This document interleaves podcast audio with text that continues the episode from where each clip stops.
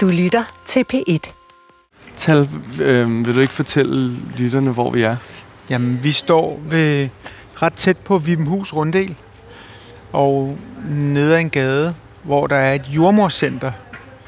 Og det er jo sådan et øh, tempel for ret og vrang, hvor unge mænd kommer ind med deres koner, eller hvem der nu kommer ind med store tykke maver, så skal de op og have kigget på maven. Vi skal se et værk og tale om det. Det skal Øh, vi. Men Det hvorfor, hænger og bag en hvorfor er vi her? Jamen, øh, jeg var her også august for et år siden med min kone Emma, som havde en stor tyk mave med en lille baby inde i maven, og vi skulle op og tale med dem på jordmorcenteret. Og da vi sidder inde i lokalet, bliver, så ser jeg både, jeg opdager både, at jeg selv er helt dis, distræt, og Emma er også blevet distræt. Så vi begge to stiger blindt på sådan en smuk plakat af et maleri, der hænger bag døren. Nu er det sådan her, at jeg faktisk er så selvoptaget, at jeg ikke, tit ikke, øh, kan man sige, oplever kunst som noget, der sådan, altså jeg får en masse ud af at læse bøger og se film og høre musik, men kunst er så selvoptaget, så når jeg kigger på det, tænker jeg bare på, hvad jeg kan bruge det til. Hvordan jeg kan vride og dreje det for noget. Men lige pludselig sidder jeg og kigger på den der reproduktion af et maleri, og bliver sådan helt rørt af den. Øh, nu har vi altså faktisk fået lov at gå op og se den. Så Det synes jeg på en måde bare, at vi skal gøre. Aftale. Velkommen til Uden Titel nummer 30. Programmet, hvor vi tager ud for at snakke om den kunst, der rører os. Og i denne uge er vores gæst kunstneren Tal R.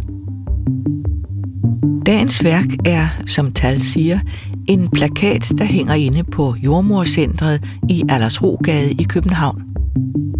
Motivet er et maleri fra 1984 af Mona Brostrøm. Derudover har plakaten ordene Børn er dejlige, skrevet med store bogstaver. Og derudover ser man adressen på møderhjælpen. Og lige nu hænger den altså her i et af konsultationsværelserne. Tal, kan du, nu sidder vi inde i det her lokale, hvor Ja. har fået lov lige at være i et øjeblik, hvor plakaten hænger på væggen. Kan, vil du prøve bare at fortælle om, hvad der er på den, eller hvordan? Ja, men vi er næsten nødt til at starte med at beskrive lidt rummet. Ja. Og der er et skrivebord, hvor der, der normalt sidder en jordmor i en hvid kittel og kigger med de der sådan opmærksomme øjne, og lidt strenge øjne, og lidt gode øjne, og lidt som man bedst kunne lide en skole, at kigget på en for 100 år siden. Og ved siden af hende, der, der er et bækken. Der ligger et bækken på bordet, hvor der er en baby, der forsøger at presse sig ud af det her bæ- bækken. Øh, et af bækkenerne kigger babyen opad, og et af bækkenerne kigger hovedet nedad. Og når man så tænker, at man godt vil kigge væk fra bækkenet, så opdager man bag døren, er der den her plakat, som er forestiller et maleri. Og den har en tekst, der hedder Børn er dejlige. Og selve maleriet er sådan, øhm, Forestil dig en baggård. Øhm, det er som kunst var, som jeg husker det fra da jeg var barn. Det var noget med, det var fuld af detaljer, og der var lige stor opmærksomhed på skyerne, som på figurerne og vinduerne. Der var, man kunne også altid se, hvad der foregik inde bag vinduerne. Hvem der boede i de der lejligheder. Og i det her billede, der står der en mor i forgrunden i, i, i bedste 70'er gevand, der sådan en lilla kjole og et lilla tørklæde og en lille barn på armen, og en barn, i røde, et barn med langt hår i røde overholds ved sin side. Så er der en hænkerude, hvor en masse børn løber rundt. Der er endda graffiti på væggene, der er vasketøj i baggården, der er måger på himlen, træer, der er en busk, der blomster rødt. Og så er der alle de her vinduer, hvor folk kigger ud. Og en, en vælving, af, hvor man så kan gå ind i en anden gård, eller måske er det faktisk bare ud af gården, men i hvert fald gå et andet sted hen. Kan du altså um, prøve at sige noget om, hvad du tror, det var, der ramte dig ved det? Altså, var det mere end situationen? Altså, det billede handler jo om, hvis man ligesom skal hoppe ud og sige, det handler om København før byfornyelsen, hvor at den lejlighederne stadig tilhører den gamle tid af lettere armod, det vil sige, hvor folk boede øh, i kolde lejligheder inde i anden baggård. Men i de her sådan lejligheder fra den anden side, så er der den nye tid rykket ind. Det vil sige, alle de her sådan progressive hippier er rykket ind og, og kommer med deres værdier og deres varme og tro på fremtiden. Og, og det, som plakaten udstråler, det er sådan håb og fællesskab og, og en blå himmel. Mm. Ja, det der graffiti, du snakker om, der står også bare sådan, børge er dum. Altså, der tænker man, at jeg tænker på Halvdan Rasmussen med det, det samme.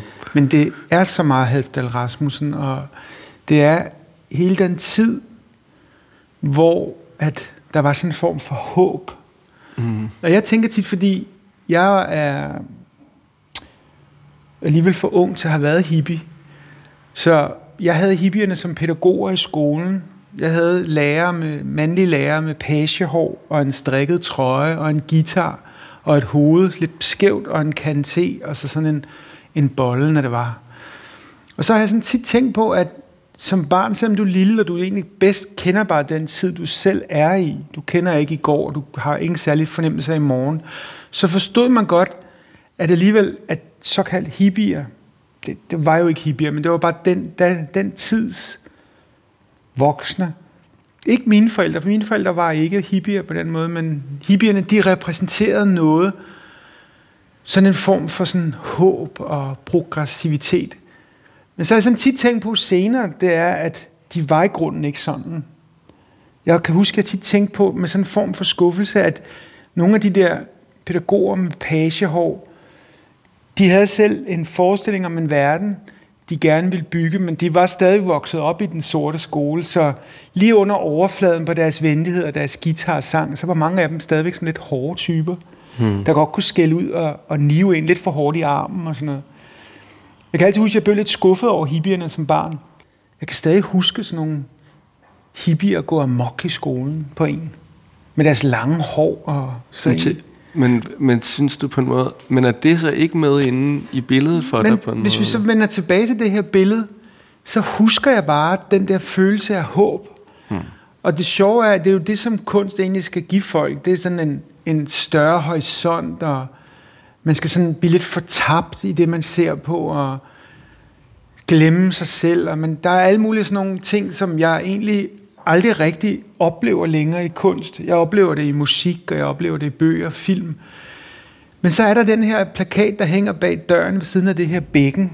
Mm. Og så giver det mig igen den der følelse, som jeg egentlig har lagt bag mig, men som jeg husker fra jeg var barn, at man i lang tid kunne sidde og kigge på sådan noget, den der type billeder, hvor at en masse tegn var blevet lagt ind til dig, som du som barn læste som en ting, og som du som voksen forstår som noget andet. Ikke? Tal er, er en af de største nulevende billedkunstnere i Danmark. Og nu sidder han så her på en blå syverstol og drikker roligt af sin sorte kop kaffe. Tal har udstillet i hele verden fra Holstebro til Detroit, og fra den 30. oktober kan han opleves på Kunsten i Aalborg sammen med den svenske kunstner Mama Andersson. Altså, da du foreslog det her, og så sendte du sådan et øh, fotografi, du må have taget med din telefon den dag, eller sådan noget, forestiller mig. Men...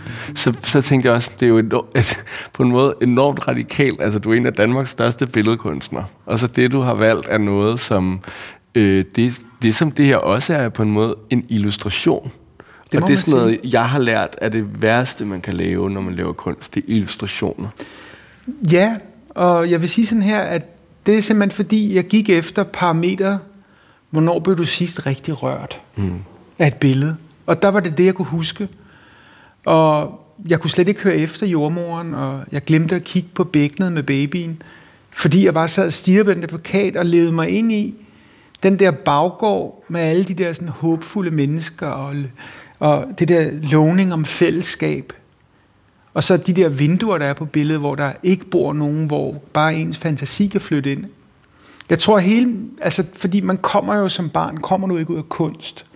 Kunst er noget, du som voksen rækker ud efter. Hmm. Som barn, så rækker du ud efter at tegne, og du tegner det, du holder af. Du tegner også særligt det som barn, du er bange for. Det er, det er et instrument ved siden af alle mulige andre instrumenter, du har som barn, til at række ud eller til at trække dig tilbage i forhold til verden. Og kigger jeg på den der plakat, så bringer jeg mig derhen, hvor jeg tror, jeg, ting jeg kiggede på, da jeg var barn, ting jeg var optaget af som jeg barn, jeg prøvede at sidde og læse det, fordi sådan et billede, når du, før du rigtigt, jeg lærte ret sent, jeg tror, jeg læste først i 4. klasse. Jeg kan huske, at i 4. klasse kunne jeg læse, den første bog, jeg læste, var Sjøvald og Varle, Manden på taget, som handlede med snigeskyt, der sad og skød ned på folk. Men før det læste jeg jo billeder. Jeg sad og bare kiggede på de her ting, som folk havde hængende, og prøvede at forstå den der verden, du ikke forstår. Mm. Ligesom hvis du som barn, da jeg voksede op i Valby, så, så langs banen, der, lå, der, der var der altid natur. Det var den natur, vi havde. Det var den der, de der baneskroninger. Og der var altid masser af de der områder, man kunne kravle igennem en hegn, så kunne man gå der. Og der var altid nogen, der var altid 100% sikkert, der er nogen, der havde smidt et pornoblad der. Det vil sige, at du ni år gammel står med noget i hænderne, du overhovedet ikke rigtig forstår. Du har sådan en idé om det. det kunne lige så godt, der kunne lige så godt have landet næsten en UFO foran dig, du skulle forsøge at prøve at kommunikere med. I stedet for står du med sådan et weekendsex, hvor sådan nogle virkelig bøvede voksne ikke har tøj på, og så skal du prøve at læse dig igennem det mm. visuelt, ikke? Kan, tror du det der med manglen, du sagde bare, at det er noget, du ikke så tit oplever mere, det der med håbet i kunsten? Altså i billedkunsten, er det særligt i billedkunsten? Det var som om, du sagde Jamen, det. jeg vil sige sådan her, jeg, jeg er jo forbruger af musik og bøger og film og alverdens, ikke? Mm. Og der er jeg sådan helt på linje med det. Det rører mig, jeg bliver optaget af det. Jeg er sådan helt på, altså helt øh, inde i sådan et, du ved, belønningscenter omkring bøger, film og musik, men med kunst, der er det ikke rigtigt det, jeg spejder efter. Altså jeg kan flyve til et eller andet land langt væk for at gå ind og se en Voyage-udstilling. Og jeg er kommet der til, men jeg går igennem udstillingen på en time, og så går jeg ned og køber postkort. Fordi jeg egentlig bare skal nærmest sådan se dem lidt fra siden. Jeg skal sådan se, hvordan de er håndteret, hvordan... Og det kan godt lyde ret koldt. Det er, ikke, det er egentlig overhovedet ikke koldt. Men jeg er bare ikke derhen, hvor at jeg har nok distance til at jeg bliver underholdt af det. Mm. Jeg er underholdt et helt andet sted af det. Jeg er underholdt og rørt over, hvordan vedkommende har behandlet de ting, han har set. Hvordan han har behandlet noget så dumt som en sky på himlen. Hvordan siger Voyage sky? Ikke? Mm. En hest. En hest, der løber. Hvordan siger han det? Og jeg er dybt rørt af det, men et helt andet sted fra. Altså fra et arbejdsprofessionelt et, et? Jamen både et arbejdssted, men også et...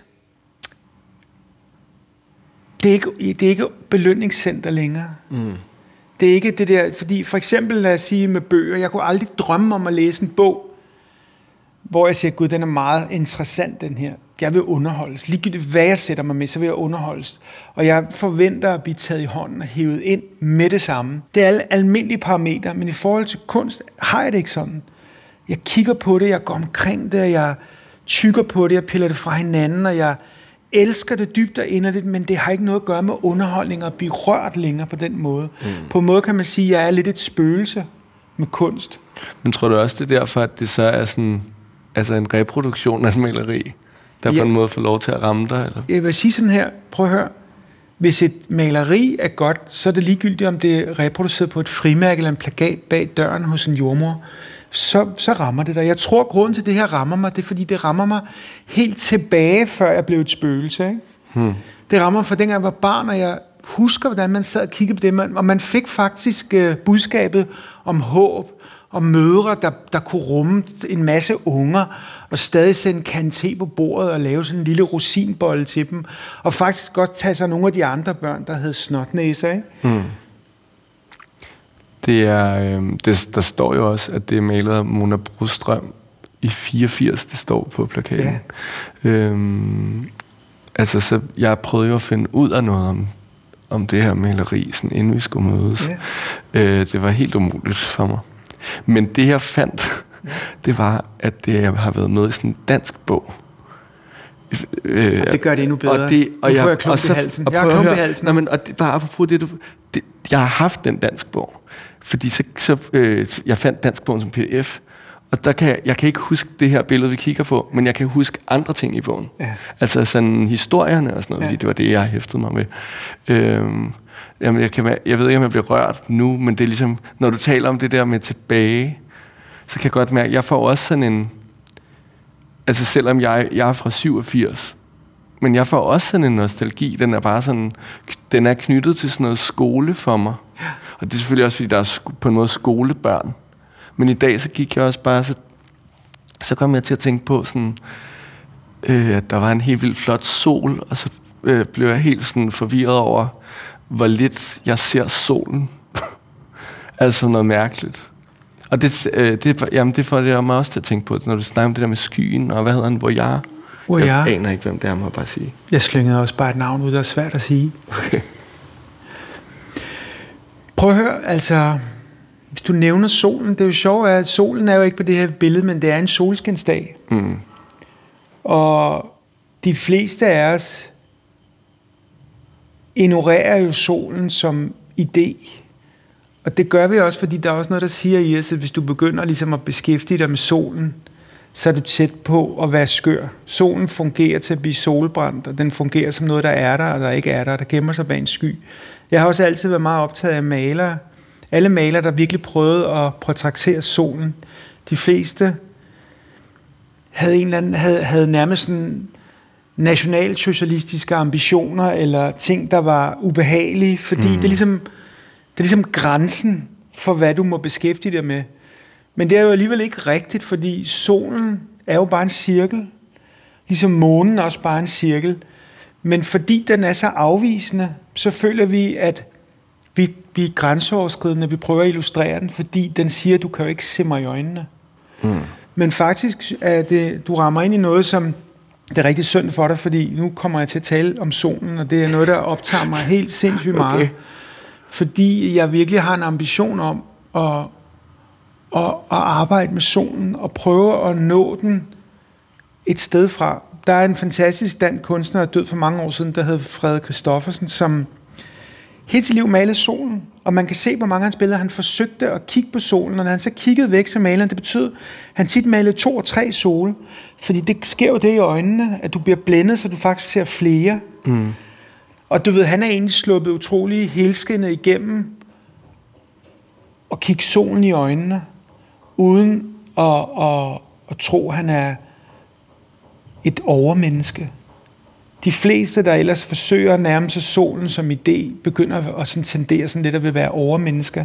Så du skal finde en indgang til solen, ikke? Men det er da også meget sjovt i forhold til det, du sagde lidt tidligere med sådan, øh, det der med, at du sad og tegnede som barn, eller at man rækker ud efter kunsten ved at tegne som barn eller ikke rækker ud efter den, men man bare gør det. Ja. Øh, og jeg, kan man, altså noget af det første, man tegner, er vel også altid solen. Solen tegner et børn næsten altid. De laver et landskab, så ved det godt, der er et øje i det høje, mm. og det er solen. Mm.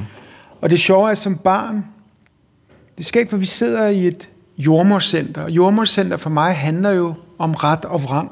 Mm. Fordi de her jordmøder står mellem skillelinje mellem at være på vrangsiden, det vil sige være inde i morens mave, og så komme ud på retsiden, hvor vi bruger det meste af tiden.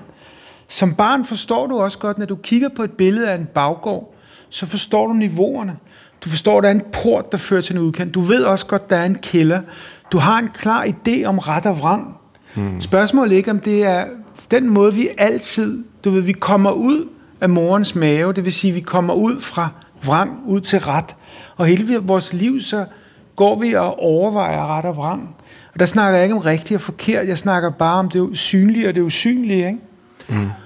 Og det sjove er, hvorfor jeg er også berørt af sådan en plakat, det er, fordi den, den er jo super banal. Og det, som banalitet kan, det er enten falder det på gulvet, eller smelter i din hånd, eller også så kan banalitet faktisk handle om alt det usynlige, vi ikke ser. Vi kigger på det og siger, at vi genkender det, vi, tager, vi kan slå vores arme omkring det, vi kigger på det, men så forstår vi og mærker, mens vi står der, kan vi mærke den der sådan vrangside. Ikke? Det er også derfor, det er sjovt at tale om for mig, og noget jeg sådan har tænkt på, som jeg har nævnt, det er det der med de der hippier, som jeg, jeg elskede dem som de billeder, de forsøgte at være, men jeg husker altid de nev. Husk de nev. Hmm. De stod med deres pagehår og deres lille bluser, og de, de sang de der sange der, men så nev de. De var ikke rigtige på den der de var alligevel opvokset på vrangsiden, ikke? Mm. Ja, altså som det er sådan usynlige, eller det, der ikke er en del af billedet. Ja.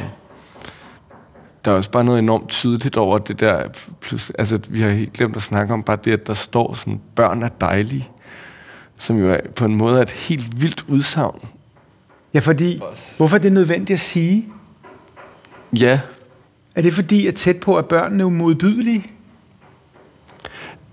Jamen, eller bare, det er også, pludselig er det bare voldsomt, synes jeg. Ja. At der står det. Men det er jo også enormt rent. Altså, jeg forstår også det rene sted, det kommer fra. Det rammer mig fuldstændig. Men prøv at se på koreografien. En koreografi, vi alle sammen kender. Du har sådan et hus. Ikke? Se de elementer, du har. Mm. Du har loft. Du har lejlighederne. Og så har du kælderen. Du har også en container, og et barn skældner jo ikke. Alting er jo rum og muligheder. Ting, der kan åbne eller lukkes. Mm. Ting, der har eller uforudsigelige indhold. Ikke? Mm. Når man som barn løb rundt på gaderne, og der var skraldespanden, eller særligt når der stod container, og så den container graver du igennem det der ukendte land. det ene objekt efter det andet, så er du oppe i hænderne, som du har ingen idé om, hvad er. Du har kun din fantasi om de ting. Du kan ikke stille det på nogle hylder. Som barn kan du faktisk stort set ikke fylde, putte de fleste ting, du ser på nogle hylder. Hylderne får du senere i livet, og så baglæns begynder du ligesom at sætte på. Ikke? Mm. Ting, du har oplevet. Du kom i de der lejligheder, da du var barn. Du kom ind i en lejlighed, du duftede ting. Du kunne dufte, og så gik du ud i køkkenet, løftede på låget, og så lå der en hummer og blev kogt. Men du kunne også se faren inde i stuen sov, det var midt på dagen, og der var ting, du ikke du, du sansede men du kunne ikke sætte ord på. Senere i livet forstod du, at der var depression, der var alkohol, der var bare armod, der var vold. Alle ting kan du som voksen stille på hylderne i det hjem, du kom i som barn, ikke? Når, når jeg tænker tilbage på sådan min folkeskoletid, så tænker jeg på det der med at være hjemme hos hinanden også. Også som sådan noget med at have adgang på en måde til nogle verdener, man ikke naturligt havde adgang til. Og når jeg så tænker tilbage på de der hjem, så kan jeg huske alt muligt fra dem. Altså sådan ting, vi lavede, og et kakkelbord. Og jeg kan også huske et askebær på det der kakkelbord, men jeg kan simpelthen ikke huske øh, forældrenes ansigter. Det er sjovt. Jeg, jeg, jeg, det kan jeg godt genkende. Jeg kan ikke huske fædrene, men jeg kan altid huske møderne. Jeg var halvdelen, eller næsten de fleste af mine venners mødre, var jeg lidt forelsket i. Dem kan jeg altid huske. Og jeg kan huske også, at jeg havde sådan en kammerat, vi kaldte Lille Henrik. Og vi, hver, dag vi kom, eller hver gang vi kom hjem hos ham, så hævde vi to skotøjsæsker frem. To skotøjsæsker. Og i dem lå der 20 pistoler. Jeg stiller aldrig spørgsmål ved det. Der var bare, faren havde æsker med pistoler. Mm. Ja, sådan noget logik, der ligesom ikke hænger sammen, når man skal tænke over det, eller... Og det er jo faktisk tit, det ved jeg ikke, hvordan du selv oplever det, men som kunstner, så veksler man jo mellem at kende verden, og så også gå til verden, som om man slet ikke kender den. Du går en tur i skoven, selvfølgelig kan du snakke med om en lille smule måske om biodiversitet, om hvad træerne hedder, og planter og fugle. Men du kan også vælge at gå til skoven, som om du slet ikke kender noget der. Mm. Og en stor del af det at lave kunst handler jo om at vækste mellem at være både i den dal, og så være ude af dalen. Du forstår verden, og så opfatter du også verden som noget, der er helt fremmed for dig. Ja, eller måske, jeg tænker, det du snakkede om med de der, både med hippierne og de der ting på billedet, altså det her med sådan, tingen som idé på en måde, eller skyen som idé, for at komme tættere på den nogle gange, ikke? Altså, fordi virkeligheden også kan sådan gøre noget obskurt. Men altså, talt det også som om, de banker rimelig meget nu, så det, øh, måske skal vi bare gå hen til det sidste spørgsmål. Ja. Øh, apropos det her, du siger, så tænkte jeg bare på en, en, en dejlig måde at slutte af på, kunne, kunne være sådan at snakke om, hvad det så er, du egentlig vil med det der solarbejde. Eller sådan, kan man snakke om, jeg ved godt, det er svært at snakke om intention, men hvad er det, der ligger i det? Jeg ved, at når noget er vigtigt for mig, så er det fordi, det bliver ved med at melde sig på tapetet år efter år. Og solen er blevet mere og mere nærværende for mig. Det er faktisk en tematik, som jeg til nærmest frygter lidt. Jeg føler som kunstner, du kan beskæftige dig med månen, fordi månen den er sådan kulturel. Du kan kigge på den. Den kloge, den lyser op i den kloge, som det kloge i natten. Mm.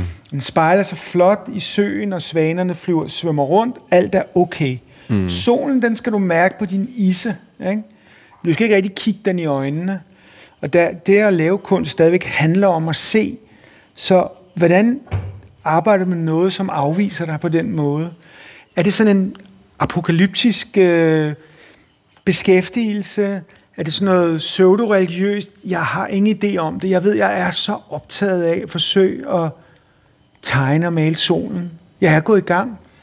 Men det, jeg, tænk, men jeg kommer pludselig til at tænke på bare, altså det med apokalypse og sol, om det også har noget at gøre med, altså at have børn, der er meget små lige nu, eller sådan, altså apropos den her tid, du snakker om, hvor det her billede, som er bedre, eller sådan...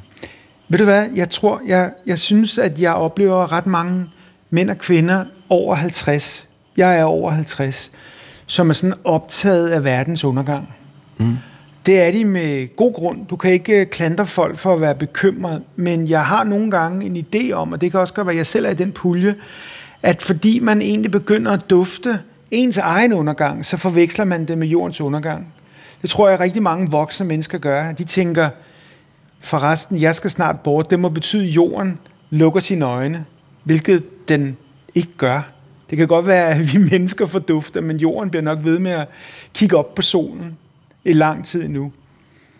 Men midt i alt det der, så er det også fuldstændig ligegyldigt, hvad ambitionerne er. Bare at jeg kan mærke, at jeg rækker ud efter den der sol. Jeg kan mærke, at det betyder det væsentligt for mig. Selvom man kan sige, at det er frygten for min egen undergang, det er helt okay. Hvad end, du ved, der, hvad der får hesten til truet, så det er okay. Du har lyttet til Uden Titel nummer 30. Dagens gæst var Taler, og værket var en plakat af Mona Brustrøm på Jordmorcentret i Aldersrogade. Din vært var Kasper Erik. Uden titel er produceret af Munk Studios til DR. Redaktionen er Nina Vadsholt, Anne Jeppesen og Hanne Butch Jørgensen.